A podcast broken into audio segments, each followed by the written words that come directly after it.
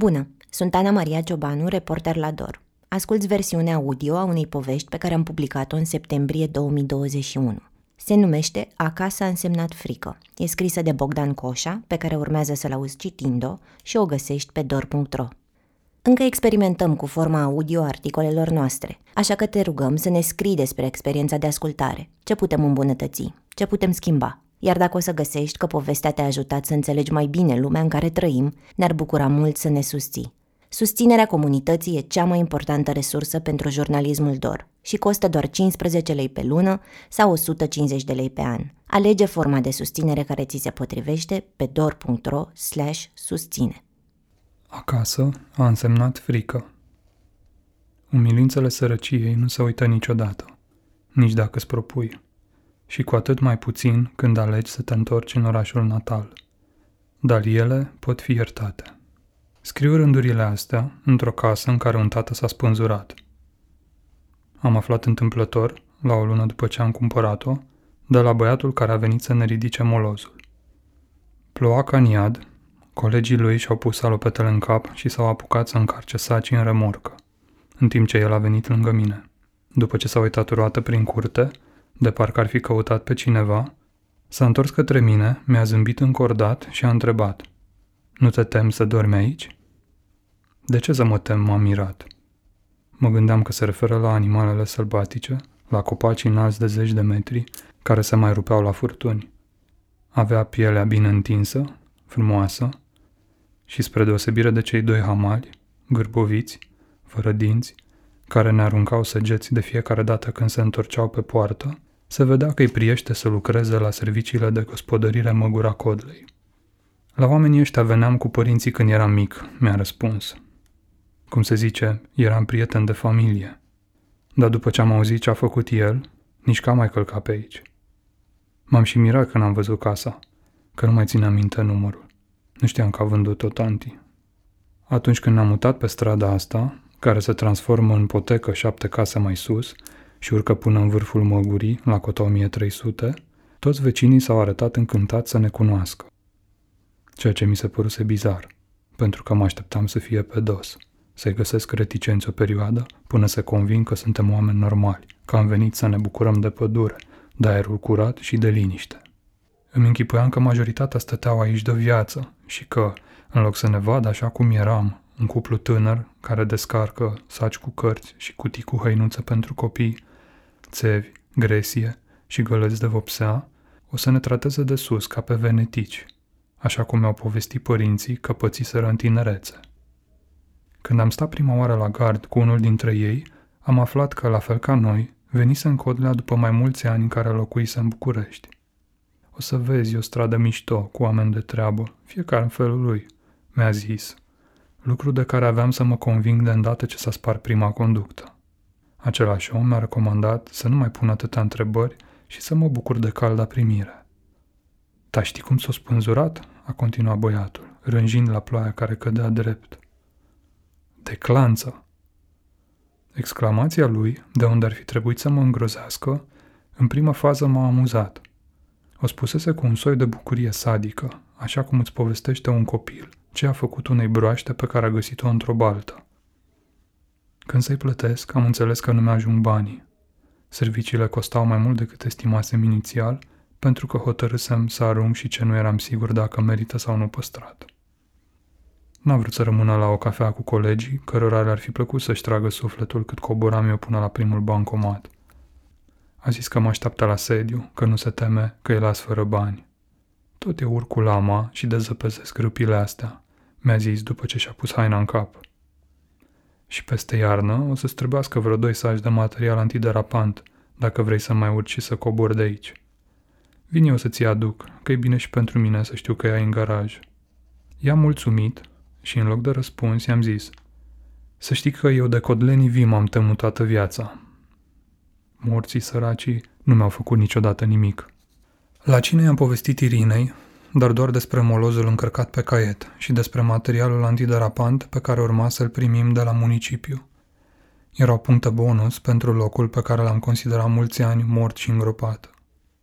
Decizia de a ne muta în Codlea fusese rezultatul unui proces mai amplu – care începuse cu doi ani înainte când am venit în Brașov. Atunci, după trei luni de probă, care au reușit să șteargă cu buretele lipsa de direcție pe care ajunsesem să o simt în capitală, am cumpărat un apartament micuț pe care l-am renovat din mers. Am terminat reparațiile în lunile de izolare din pandemie și, pentru că am înțeles și că ne place să ne murdărim împreună, am hotărât să ne căsătorim. La câteva săptămâni distanță, am aflat că urmează să avem un copil. Asta a resetat din nou jocul. 45 de metri pătrați, erau greu de împărțit între un câine blănos, mai degrabă bătrân, care calcă în toți cuipații, și un bebeluș care scapă non-stop sfertul de castravete și suzeta pe jos. Așa că am luat din nou la mână site-urile cu anunțuri imobiliare și ne-am petrecut o parte din vara lui 2020 colindând cartiere rezidențiale cu locuința la gri aflate în mijlocul pustietății, la care, ca să ajungem, înghițeam tot praful de pe uliță. Când a dat peste proprietatea pe care aveam să o cumpărăm, Irina mi-a trimis linkul cu mari rezerve, numai cu titlul de exemplu, pentru că era convinsă că nu o să vreau să programăm o vizionare. Era în Codlea, orașul meu natal, de care fugisem mâncând pământul și în care reveneam călcându-mi pe inimă doar cât să-i salut pe părinți, chiar și după ce ne-am întors în Brașov, care era la mai puțin de 15 km distanță. A doua zi, la fața locului, am constatat însă că proprietatea îndeplina cu asupra de măsură toate cerințele noastre. Mă simțeam ca într-un basm. Ca să culeg mărul de aur, iată, trebuie să mă lupt cu dragonul. Am făcut haz de necaz. Trebuia să-mi îndoi crezul, cel mai vechi și mai simplist, după care mă ghidasem întreaga viață. Codlea e un oraș terminat, în care nu mă mai întorc nici mort. Mă uitam la casa cu brud din viță de vie, cu pom fructiferi și brazi în curte și eram cucerit. Apoi mă apuca groaza. Mă uitam la grădina în trepte, care dădea într-o poiană, mărul dulce, cum îi ziceam noi, pentru că dealul avea forma unui măr, iar locul cu pricina, fără copaci, privit de jos din oraș, semăna cu o mușcătură și mă topeam din nou. Din poiană mă uitam la oraș, la căminele de nefamiliști în care trăiau părinții mei. Apoi, roată, la toate așezările întinse între vârful ciucaș, de după care răsare soarele în țara bârsei și vârful omul. Era locul meu preferat în copilărie.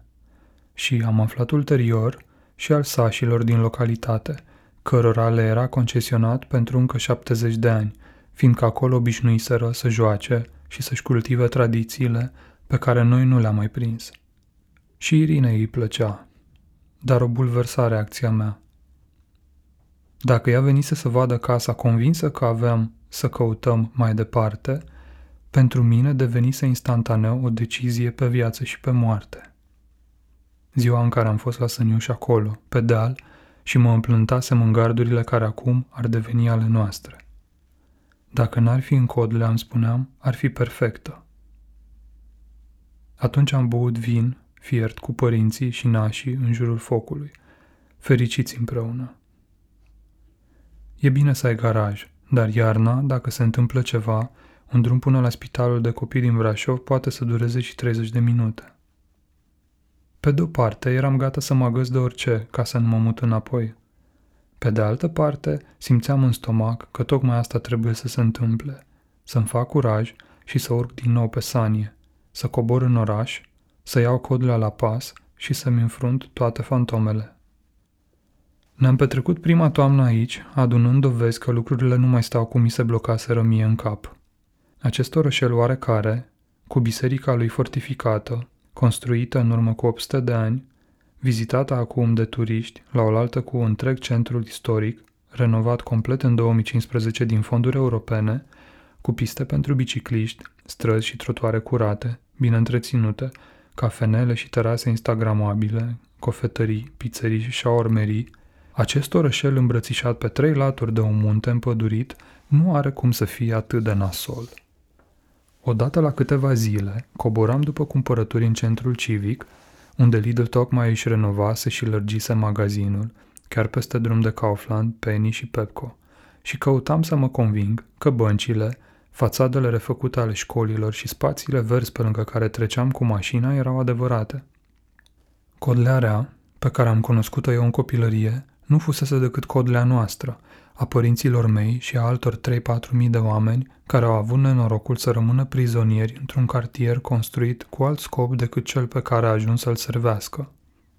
Căminele de nefamiliști în care am trăit cu părinții fuseseră ridicate în anii 70 strict pentru copiii care veneau de la țară să muncească în cea mai mare fabrică de coloranți, în fabrica de mobilă, la țesătorie sau în cea mai mare seră de flori din România comunistă. Ele formau un cartier gândit să le ofere pat și masă celor foarte tineri, care, pe măsură ce întemeiau familii, urmau să fie mutați în funcție de numărul de copii într-un apartament cu două sau trei camere. Nu era loc de îndoială. Codlea pe care am cunoscut-o eu în copilărie nu fusese aceeași și pentru copiii ai căror părinți au apucat să plece din cămine. Cu atât mai mult, Codlea pe care am cunoscut-o în copilărie nu era deloc orașul în care eu și Irina tocmai ne mutaserăm. Aici, în 2020, fusese ales cel mai tânăr primar din județ, un tip cu 2-3 ani mai mic decât mine, pe care îl știam de undeva – cu care fusesem coleg de școală, aveam să-mi dau seama mai târziu, și care chiar își făcea bine treaba. Aici, în orășelul meu natal, la șapte dimineața, în timp ce treceam prin parc cu bicicleta, viceprimarul pesedist aduna ambalaje de pe jos.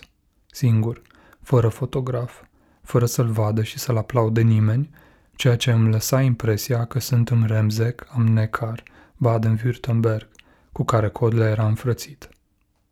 Cu toate astea, când coboram împreună pe lângă școala germană, dacă se întâmpla să se ridice de pe treptele ei și să vină spre noi un grup de adolescenți, Irina simțea că mi se încordează mâna, coțin mai strâns. Firește, puștanii treceau nepăsători, gălăgioși mai departe, fredănând o piesă pe care noi încă nu știam. Cel mai probabil, nici nu erau născuți când, la sfârșitul orelor, la altă școală, cu predare în limba română, în celălalt capăt al orașului, colegii îmi țineau drumul spre casă, iar când mă prindeau, mă strângeau de gât, îmi luau fesul, mă loveau, mă amenințau cu moartea, toate fără niciun motiv. Pentru celulele mele, timpul scurs între cele două evenimente nu conta. Ele reacționau la geografie, la împrejurări, nu știau ce an e.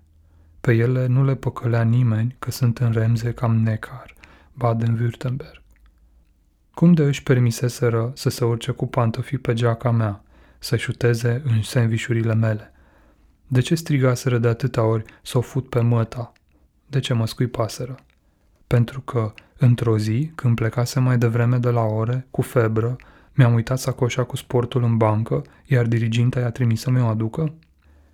Pentru că au văzut unde locuiesc și au decis că, doar pentru că n-avem becuri pe scară, doar pentru că trăiam înghesuiți câte trei, patru, cinci într-o cameră, nu eram ca ei, care locuiau la casă sau la apartament și nu meritam să stau lângă ei?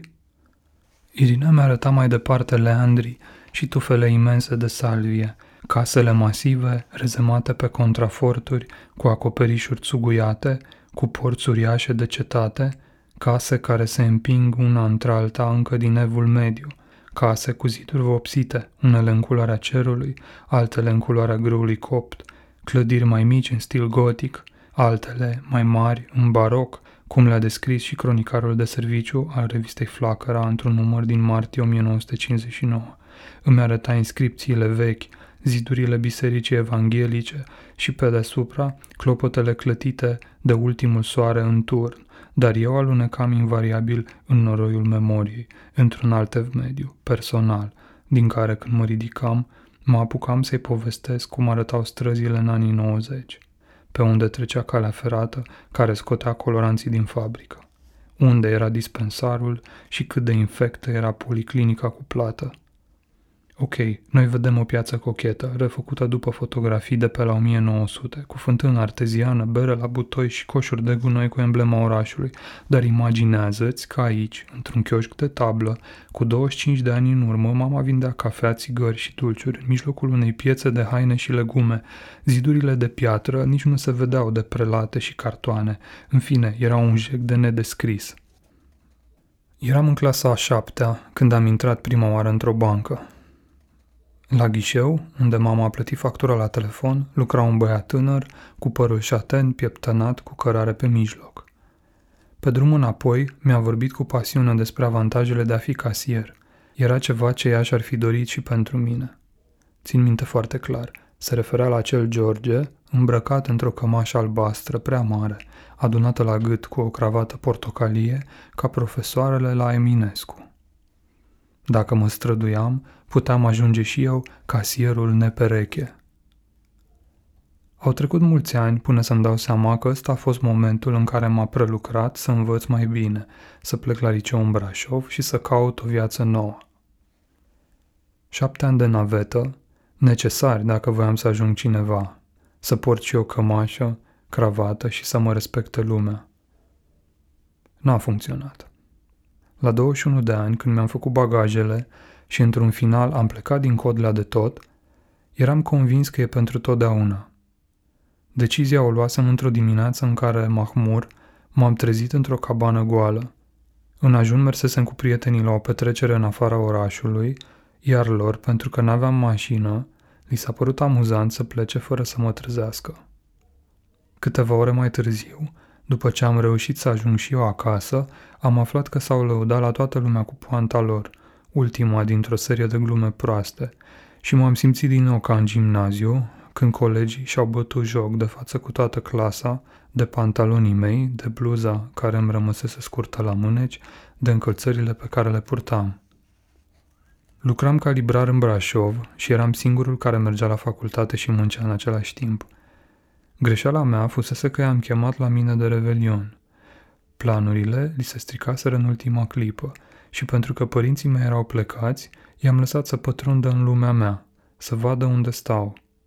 Deși condițiile se mai amelioraseră de când fusesem ultima oară vizitat, în gimnaziu, încet încet am simțit că începe să vină spre mine o pulbere tot mai groasă de replici jignitoare, la care mie nu-mi rămânea decât să râd alături de ei dacă voiam să fiu de treabă.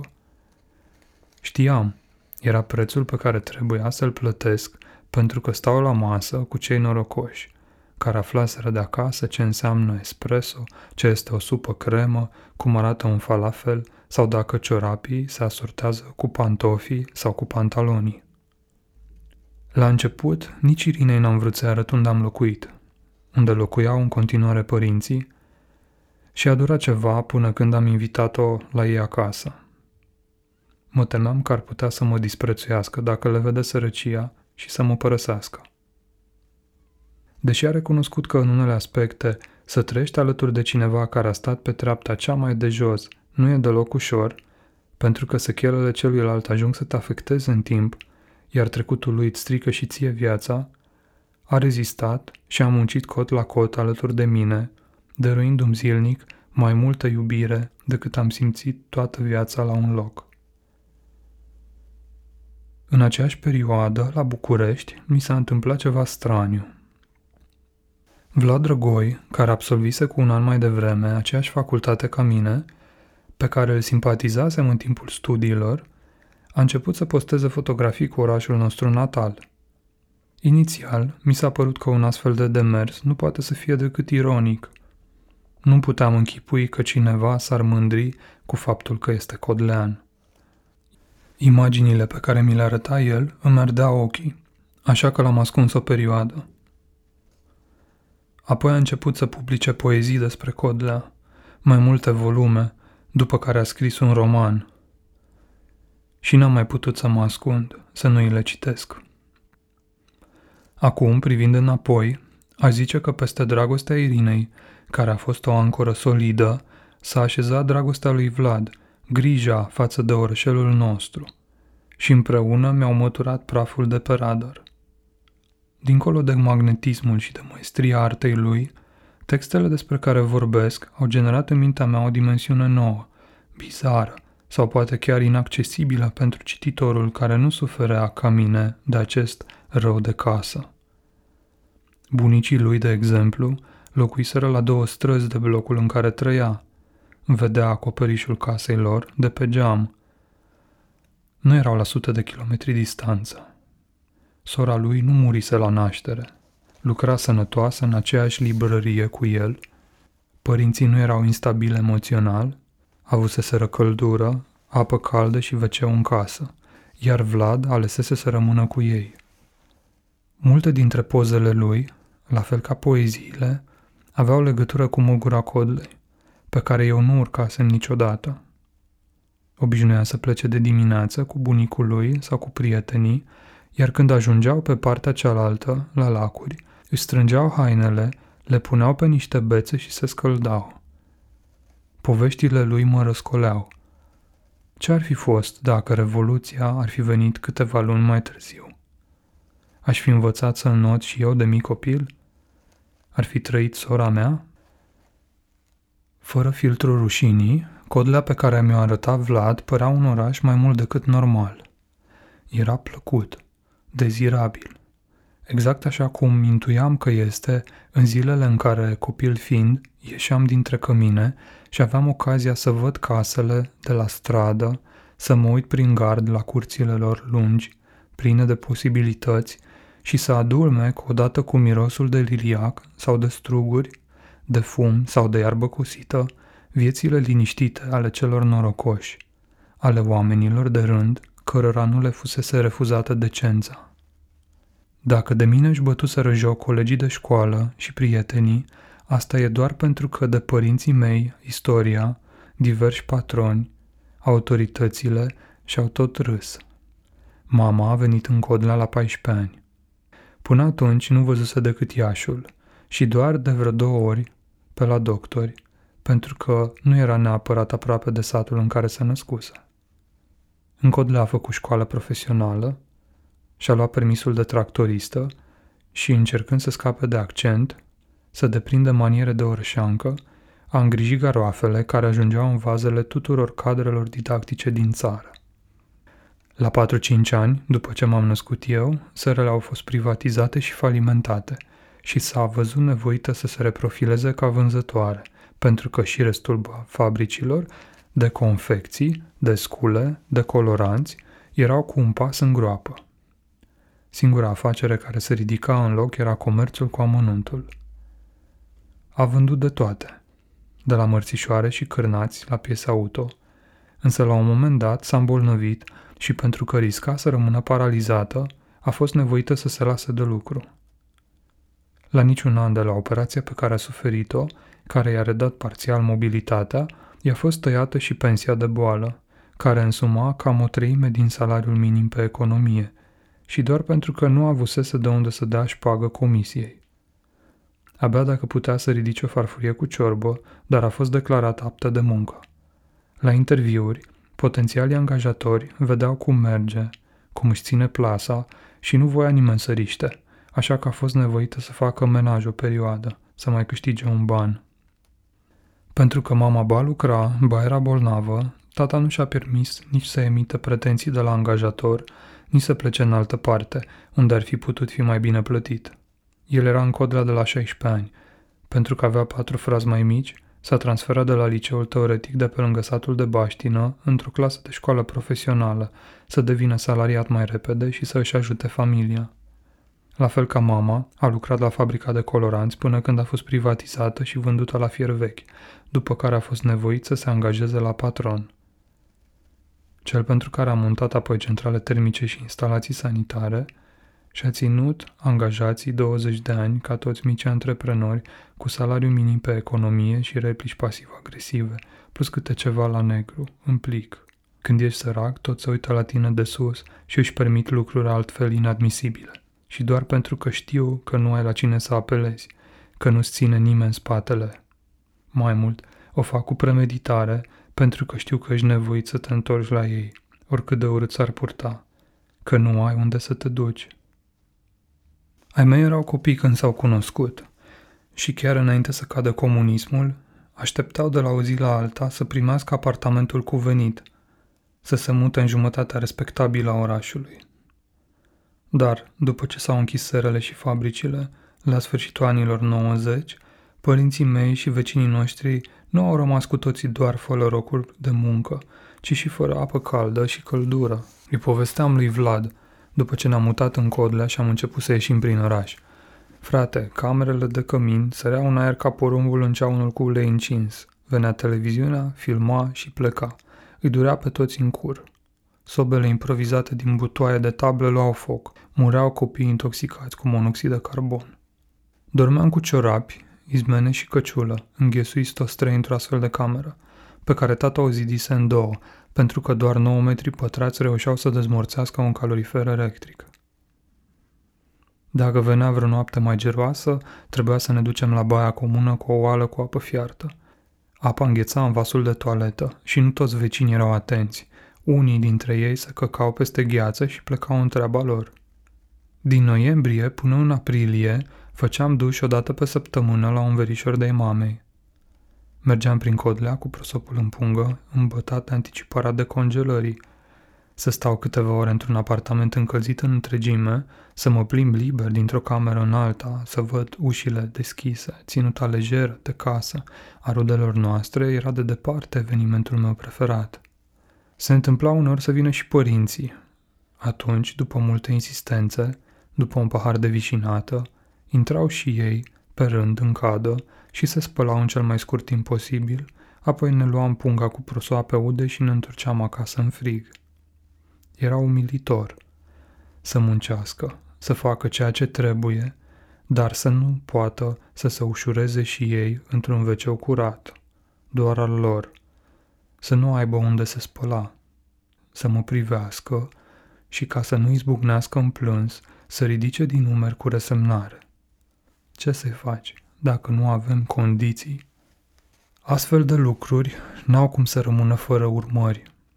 În timp, ne-au sărit la toți arcurile.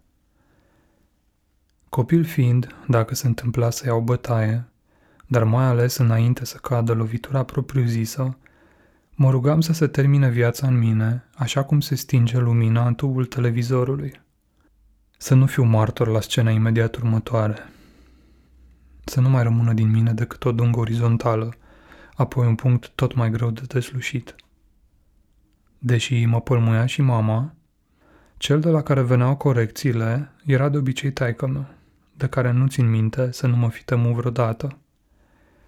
Când îl vedeam, deveneam un obiect telechitat. Dacă apărea la colțul blocului, lăsam să-mi cadă ce aveam în mâini și mă îndreptam spre el. Dacă jucam fotbal, ieșeam din poartă în clipa în care făceam contact vizual. Acasă, când deschidea ușa, și mai ales dacă bănuiam că are treabă cu mine, mă așezam pe marginea patului și încercam să număr secundele zicând în minte mă bate, nu mă bate, mă bate, nu mă bate. Valurile de adrenalină care mă inundau să fug nu mi-erau de niciun folos.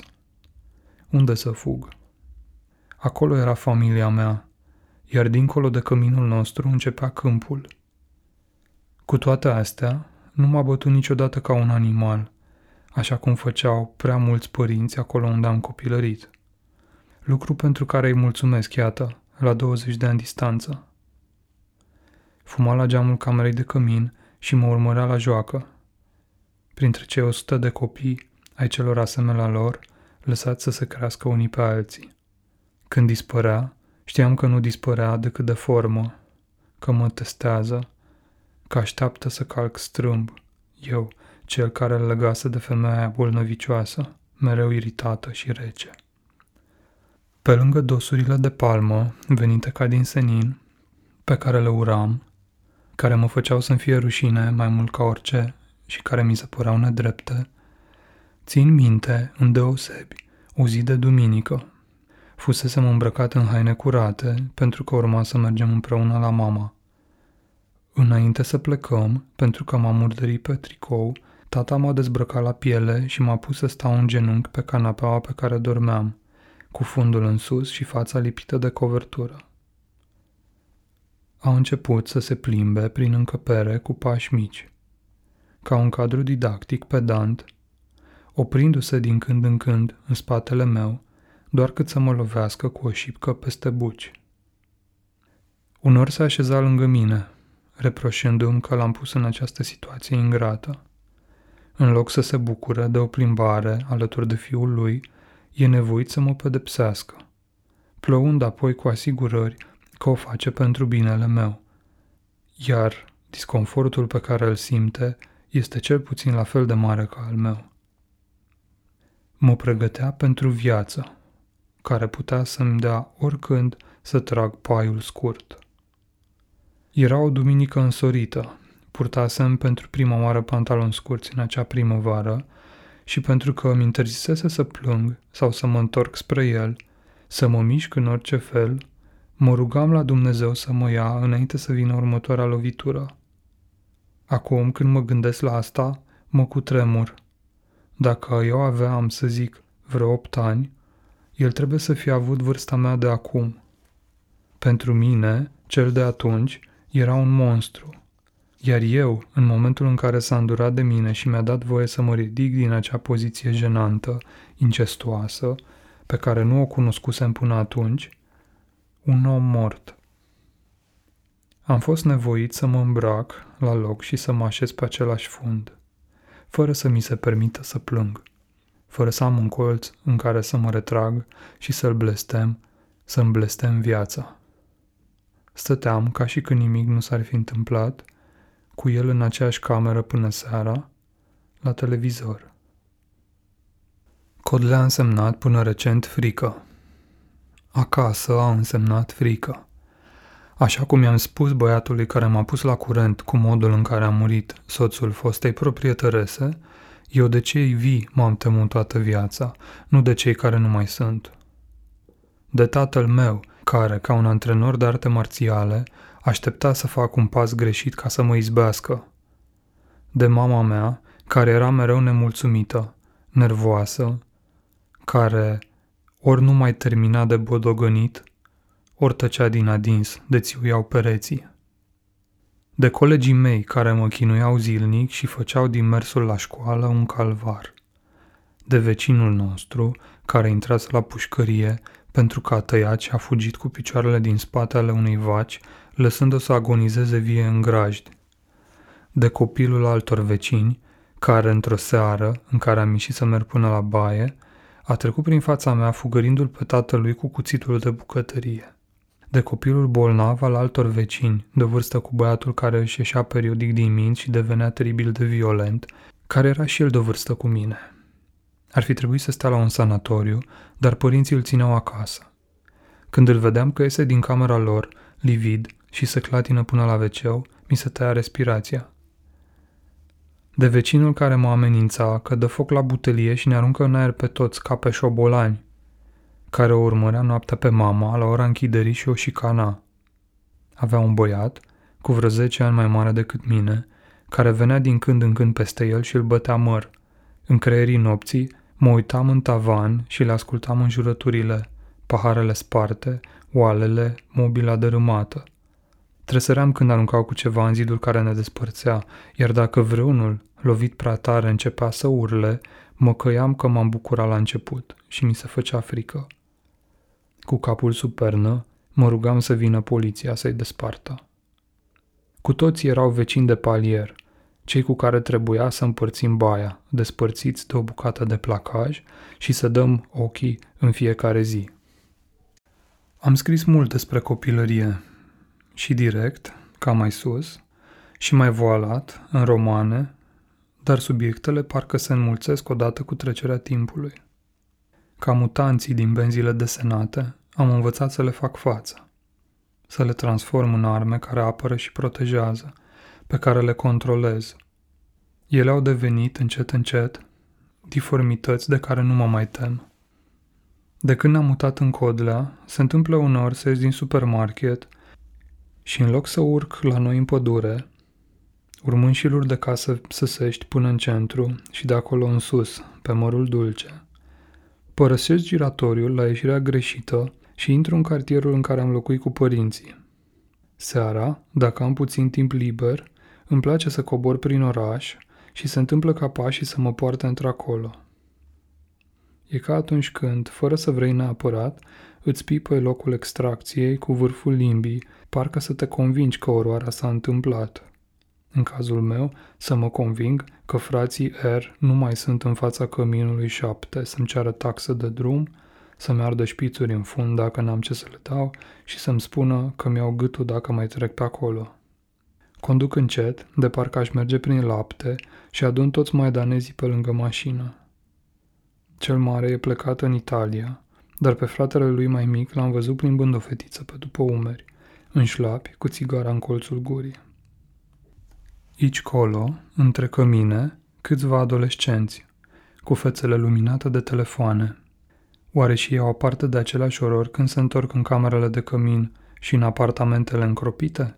Sau, odată cu sărăcia, care parcă s-a mai îmblânzit, sau potolici adulții de lângă ei? Un singur lucru mi-e clar. Sunt mai puțini decât eram noi, poate chiar de zece ori mai puțini, ceea ce n-are cum să tragă decât în jos virulența mizeriei. Cartierul copilăriei mele e despărțit de centrul istoric de câteva rânduri de blocuri, de o parte a drumului și de primărie de partea cealaltă. Fabrica de coloranți, demolată în întregime, a făcut loc și a acolo magazinelor mari. Înainte să învăț despre bomba atomică, nu știam de ce îi spunem Hiroshima acestei zone mediane a orașului. Pentru mine era un toponim ca oricare altul. Atunci când fabrica de coloranți producea pigment roșu, se spune că gradul de poluare era atât de mare încât aerul avea o tentă roșiatică, care se imprima și în țesătura unei cămăși albe pus afară la uscat. Unii zic că era suficient să treci pe acolo cu o haină deschisă la culoare. Pârâul Vulcănița, care își urma cursul prin curtea fabricii, tăind orașul în două, devenea când albastru, când verde, violet, etc. Într-o seară, pe pod, l-am auzit pe Vlad zicând ca pentru sine, frate, mă mir că încă mai curge. Îi propusesem să coborâm împreună în colorom. Voiam să folosesc lentila lui ușoară, de ascet, ca să resemantizez acest teritoriu pe care nu reușisem nici de cum să-l netezesc. I-am făcut pe plac și am intrat mai întâi la Kaufland, de unde și-a luat o cafea mare, pe care a băut-o uitându-se lipsit de expresie la parcarea aproape plină, așa cum procedează săptămânal, cu sfințenie, în una dintre cele două zile în care e liber.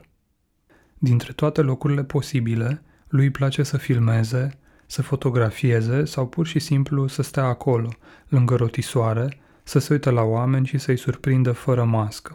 O intuiție bună, căci unde, dacă nu în cumpărături, mai putem fi găsiți diversi. Îndată ce am trecut de spălătoria auto și de tomberoane, am ajuns în primul cerc al căminelor de nefamiliști.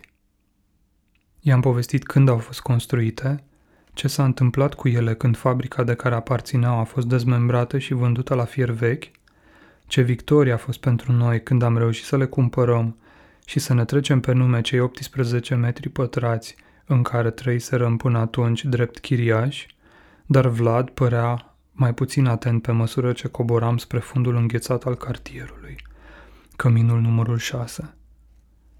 Simțeam că nu se mai plimbă cu aceeași plăcere ca până atunci, că se jenează să facă poze. Lumea se uita după noi, era clar că nu suntem de acolo. Plănuisem să urcăm pe scara de incendiu pe care mă jucam când eram mic, să arăt totul în detaliu, să comentez alături de el ceea ce vedeam, să-i pun la dispoziție, așa cum făcuse el pentru mine, o parte din viața orașului pe care nu o știa. Dar el tăcea. A continuat să meargă cu pași mari printre cămine, fără să le dea importanță, până am trecut de celelalte tomberoane, unde ne-am oprit pe o bancă la ieșirea din oraș. Acolo apăruse în ultimii ani un loc de joacă.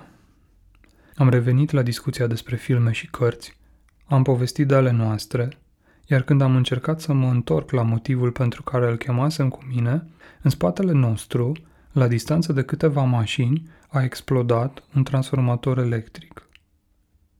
Am văzut o bilă de foc, apoi a avut loc a doua explozie. Un glob de electricitate cât o locomotivă, care s-a transformat apoi într-o nouă bilă de foc și fum negru. Copiii zbierau, Mamele și tații săriseră ca arși, îi culegeau de pe tobogane și aparatele de fitness pe care se cățăraseră, iar cei cu bebeluși au strunit numai decât cărucioarele și s-au îndepărtat, la fel ca noi, de frica unei noi explozii. În liniștea care a urmat, alarmele magazinelor dintre blocuri au continuat să țiuie de parcă am fi căzut pe fundul unei pâlnii. Era asurzitor. Se luase curentul în tot orașul. Pentru că aici nu există timpii morți cu care eram obișnuit în București și în Brașov, pentru că avem un singur semafor și nu e aproape niciodată ambuteiaj și nu e coadă nicăieri, se întâmplă unor să mi doresc și să mi creez singur. Mă așez pe o bancă, scot telefonul și aștept. Sortez e mail răspund la mesaje pe care le-am lăsat pentru mai târziu, citesc articole, scrollez, accept cereri de prietenie, mă uit în gol. Uneori deviez conștient, cu intenție, de la drumul principal și mă pitesc la câteva scări distanță de căminul din care m-am extras. E un peisaj familiar, atemporal, care mă îmbrățișează ca o bunică murdară și foarte bătrână. De când s-a încălzit, oamenii scot pe chinezii și bișonii și le dau drumul din lesă ca să-și bea antihnănesurile și berile pe treptele blocurilor. Indiferent de oră, afară se joacă doi-trei copii. Și pe vremea mea era la fel, numai că nu ieșea nimeni cu ceasul la mână sau cu portocala în fața scării. Periferia nu era locul moale, amorțit și neputincios care e azi, unde poți face safari. Toți cei care fumează și se uită la mașinile care trec, la mine, care stau și mă uit la ei, uscați sau obezi, însoțiți de câini plini de câlți sau tunși la piele cu mașina, de nepoței vag neîngrijiți. Pe vremea mea erau tineri, ca părinții mei. Oameni abia veniți de la țară, loviți în moalele capului de tranziție și rămași brusc fără o plasă de siguranță. Oameni care aveau deja copii, pe zi ce trece tot mai turbați, nemiloși. Cineva mai puțin atent ar putea zice că ei sunt publicul antenelor, votanții aur. Departe de adevăr. La contramitingurile PSD-ului ies în stradă norocoșii, cei care au primit apartament de la stat, nu cei despre care vorbesc eu, adevărații amărâți. Ei nu mai votează. Ei știu că toți sunt hoți și că nimănui nu-i pasă de ei. Și nu-și bat capul nici cu teoriile conspirației, nici cu ce a mai zis Rareș Bogdan sau Gâdea. Nu interesează ce fac Dragnea, Dăncilă sau Câțu. Oamenii ăștia nu pleacă urechea la nimeni, ceea ce îi face contrar celor cu care sunt confundați, extrem de greu de manipulat. Sărăcia și umilințele i-au scos pe linie moartă și nu mai au încredere decât în ce văd și pipăie. Nu cred în Ștefan cel Mare și Sfânt, nu se închină la moaște, nu interesează unirea cu Republica Moldova, nu ascultă radio. Viața i-a lovit prea tare ca să se mai lase prinși în utopii și scenarii, să mai viseze la vreo schimbare. Dacă se uită la TV, se uită la emisiuni de divertisment, la horoscop, la fotbal și la seriale turcești și abia așteaptă să se termine știrile ca să vină busul și să le zică dacă o să plouă sau nu a doua zi. Pentru că, înainte de toate, sunt copii de agricultori, pentru care vremea e mai presus de orice și doar ea dictează dacă o să ai sau nu ce mânca, chiar dacă pe ei de mult nu-i mai afectează că plouă, bate vântul sau nu.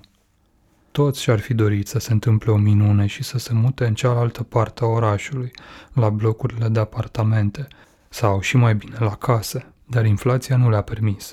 Le-a dat peste gură, an după an, indiferent de guvernare, până când n-au mai îndrăznit să-și dorească nimic. Nici măcar cei care au reușit să-și găsească un loc de muncă n-au putut să plece.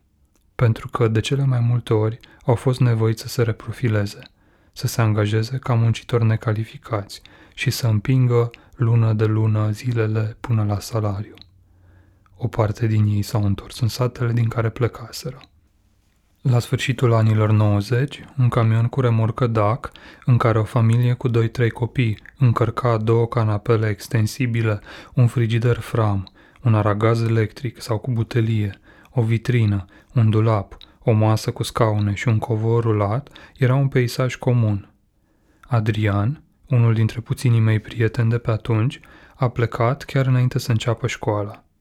M-am uitat lung în urma lor, ca după dric. Înainte să fie săltat în cabină de tatălui, am făcut un ultim schimb de pase cu mingea mea de cauciuc, vulcanizată deja în două-trei locuri. Când mama lui l-a strigat să vină odată, Adi a șutat cu putere în minge, trimițându-mă îmbolărit după ea, de parcă s-ar fi rușinat, de parcă n-ar fi vrut să-l văd cum pleacă pentru totdeauna la bunici în hârlău. În timp, am ajuns să-i povestesc soției mele din ce în ce mai puține lucruri despre codele acelor ani. Dacă la început fiecare loc prin care treceam îmi aducea invariabil aminte de ceva urât, acum simt că peste vechiul cod a început să se scrie unul nou, care face ca interfața să ruleze mai ușor, fără gliciuri. Iar asta mă apropie la nivelul percepției de ce experimentează și ea, care nu e nici încântată, nici disperată, ci le ia pe toate așa cum sunt. Irina e atentă mai degrabă să nu intre cu roțile în căruciorul lui îmbalegat de cal, să mă atenționeze că farmacia se închide la 1 în zilele de duminică.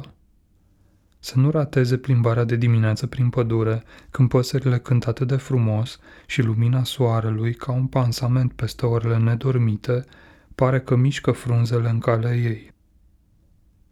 Apreciază parcul și cafeneaua cochetă de la intrare, dar vede cât e de mic, că n-ar putea ieși la alergat în el și e conștientă că muzica aleasă de barista e dată prea tare încă de la primele ore ale dimineții și face notă discordantă cu profilul locantei. Nu se aruncă să spună și altora cât de mișto e Codlea, cât de norocoasă se simte că a găsit o casă pe deal, dar nici nu permite nimănui să ne trateze de sus doar pentru că presupun că ne-am plictisit în anonimatul provinciei. Și o amuză că am ajuns să locuim în orașul meu natal, nu în Republica Moldova, unde m-am temut eu că o să mă convingă să ne mutăm. Nimic nu ar fi putut prevesti asta. Nimeni, nici măcar ea, care are organ pentru mișcările de trestii ale sufletului uman. Când i-am sunat pe părinți să le dau vestea că ne luăm casă în Codlea, tata a fost vizibil mișcat. Nu-i venea să creadă. Mama, în schimb, ne-a zis doar atât. Aveți grijă. De parcă i-am fi spus că urmează să vizităm Afganistanul. Știam că e extrem de vulnerabilă, că se ceartă, dar nu era nimic nou. Pentru că tata bea, pentru că n-a fost în stare să facă o minune și să ne scoată din cartierul acela, pentru că, deși o familie, am purtat eticheta de nefamiliști, pentru că a pierdut un copil, mama l-a părăsit de multe ori, dar s-a întors de dragul meu. Abia când mi-am amintit cum a prelucrat să fac un liceu onorabil, să aflu o soartă mai bună, am înțeles și că dorința mea diamantină de a pleca, de a lăsa codlea în urmă, a fost sădită și udată tot cu suspinele ei. Poate că la fel am fost programat să atrag toate caftelile și toate umilințele ca să le folosesc apoi pe post de carburant și să-mi iau zborul. Altfel, gestul ei de a dispărea de acasă cu zece zile înainte de a se naște fica noastră rămâne de neexplicat, un anticlimax. Ce bunică nu ar vrea să-și vadă prima nepoată? Ce mamă se mută în alt oraș înainte ca singurul ei copil să devină tată? Una dezgustată de alegerea lui? Să fi fost o palmă peste față un soi de a-și arăta dezamăgirea pentru că am deviat de la script și m-am întors să-mi întemez o familie în orașul care i-a zdrobit cei mai frumoși ani? Să fie ăsta motivul pentru care n-am reușit să vă cod la niciodată ca pe un loc normal, un orășel ca atâta altele, cum de fapt și este? De asta îl bat acum în lung și în lat, flămând să-l văd cu ochii mei și, ca un orfan, nu mă mai satur? Oricum ar fi, am iertat-o. Cu toate neajunsurile lui, tata e unul dintre acei bărbați care au tăcut și au muncit. Au contribuit la bunăstarea comunității în mijlocul căreia a trăit, chiar dacă nimeni nu i-a mângâiat niciodată. De când e bunic, ne vizitează cu o precizie fantastică. Odată la două duminici, preț de o jumătate de oră, în care nu acceptă decât o cafea. Nu sună la poartă niciodată înainte de 11, dar nici mult după 12 și nu se așteaptă să întoarcem vizitele. Știu că n-am fost un tată bun, mi-a spus într-o zi. Nu m-am așteptat. N-am știut ce să-i răspund. Știam de fapt, dar am fost luat pe nepregătite. E în regulă, fii un bunic bun. Cu câteva zile în urmă, l-am rugat să-și ia liber și să vină cu mine până la Craiova. Cumpăraserăm o mașină de familie și trebuia să mă ajute cineva să o aduc. La șase dimineața mă așteptam în fața căminului în care locuia de aproape 40 de ani. Proaspăt bărbierit, îmbrăcat într-o cămașă călcată, ca întotdeauna, cu un bidon de cafea la filtru într-o mână și ochelarii pentru condus în alta. Era o dimineață frumoasă, drumul, aproape gol. În fața noastră se ridicau munții, cu energia lor paternă, încurajatoare, și aveau să ne primească în văile săpate de apă așa cum eram, obosiți să ne mai raportăm la trecut. Inițial am ezitat să-i cer să mă însuțească. Mă temusem că o să se plângă de gestul precipitat al mamei, care îi tulburase așteptarea de a deveni bunic, precum și de primele experiențe în noul rol. Dar s-a adeverit că n-a scos nicio vorbă despre toate astea. L-am simțit pe de-a întregul alături, bucuros că are ocazia să petreacă o zi de vară alături de singurul lui copil. A pus întrebări, a glumit, mi-a mărturisit că, deși nu-i place să meargă în dreapta, cu mine se simte în siguranță. La întoarcere, în Balș, unde se circula bară la bară, m-a sunat să-mi spună că îi plac stopurile noi noastre mașini și am rămas să ne mâncăm sandvișurile la telefon. Spre seară, în apropiere de casă, m-a depășit și entuziasmat cu o energie nouă, pe care nu o știam, m-a sunat să-mi spună că a vrut doar să-mi vadă și farurile. Nu contează că el n-a putut, am reușit eu și l-am împlinit. Asta îmi transmitea. Și atunci l-am iubit. Acum, când pleacă să dea o tură pe munte, pentru că trece prin fața porții noastre, Vlad mă sună să ies. Dacă nu pot să-l însoțesc, măcar să schimbăm o vorbă. Câteva ore mai târziu, când se întoarce, ne aduce o mână de lăurdă sau, dacă găsește, le face fetelor un buchețer de flori sălbatice. Unor rămâne cu noi să bea o bere sau mi se alătură în grădină cât privesc roșiile, zmeura. Face poze la insecte în timp ce eu termin de tuns iarba. Are nevoie de ieșirile astea, Liniștea pădurii compensează buzăitul enervant al molului în care lucrează de ani buni, precum și lipsa luminii naturale. Jocurile video îl ajută să se descarce de irascibilitatea unor clienți. Filmele se iasă din rutina navetei, să exploreze noi teritorii. Într-o zi, după mai multe invitații pe care am fost nevoit să le refuz, i-am propus să urcăm pe măgura codlei împreună. Să coborâm pe partea cealaltă, spre Făgăraș, să ne oprim la lacuri și abia apoi să ne întoarcem în Codlea, roată, să facem traseul complet, toți cei 20 de kilometri. La sfârșitul celor 8 ore de mers, am avut și eu, pentru o clipă, impresia că sunt într-adevăr codlean, gata. La fel ca pe tatăl meu, când Vlad și-a adus aminte că într-un an s-a filmat pe vârf recitând o poezie de George Coșbuc, am râs cu poftă și l-am simțit mai aproape ca oricând. De aici, de unde scriu rândurile astea, văd pe geam, în vale, clădirea spitalului în care m-am născut. Sunt 700 de metri până la ea. Și tot cam atâta și până la blocul lui Vlad, tata doarme în celălalt capăt al orașului, după o zi de desfundat canalizări la ferma de curcan din apropiere. Irina e pe terasă, și trage sufletul, dar e cu un ochi la monitor, gata să intervină. Și fica noastră doarme. Afară s-a întunecat, iar eu mă uit la geamurile secțiilor luminate. În spitalul din Codle am respirat pentru prima dată. 32 de ani mai târziu, iată-mă în același loc, ascultând respirația Catrinei. Ce-mi doresc? Ce doresc în viață? Să nu fie nevoită să se întoarcă, nici să dea ocoluri, ca și când ar înfășura un bandaj în jurul unei răni, apoi l-ar desface și iar l-ar înfășura. Să meargă drept, să meargă cum vrea ea, dar să nu pățească ca mine, să nu fie nevoită să se întoarcă la copilărie în încercarea de a înțelege ce anume o afectează zeci de ani mai târziu. Orice aș face, știu că nu-i pot oferi nicio garanție în această privință ceva ajunge inevitabil să meargă prost. Chiar și așa, mă uit pe geam la luminițele Codley și nu găsesc un motiv pentru care nu ar putea deveni un oraș ale cărui nume de străzi le cunoaște, prin care s-ar putea plimba fără să o încerce sentimente copleșitoare. Deși sunt convins că patiseria de la colț, pe lângă care vom trece mâine cu câinele să-mi iau un langoș, care pentru mine e mai puțin concretă decât atelierul de cizmărie pe care îl știam acolo, din totdeauna, pentru ea are să fie vie în amintiri. În fața teșghelei, eu voi fi cel care inspiră aerul cald, umed, cu miros dulceag, dar doar fica mea și-l va aminti perfect. Pentru că eu voi simți mai degrabă mirosul de clei, cleiul cu care un bărbat șchiop înlipea uneori tălpile ghetelor de iarnă. Când o să mai crească, o să-i spun.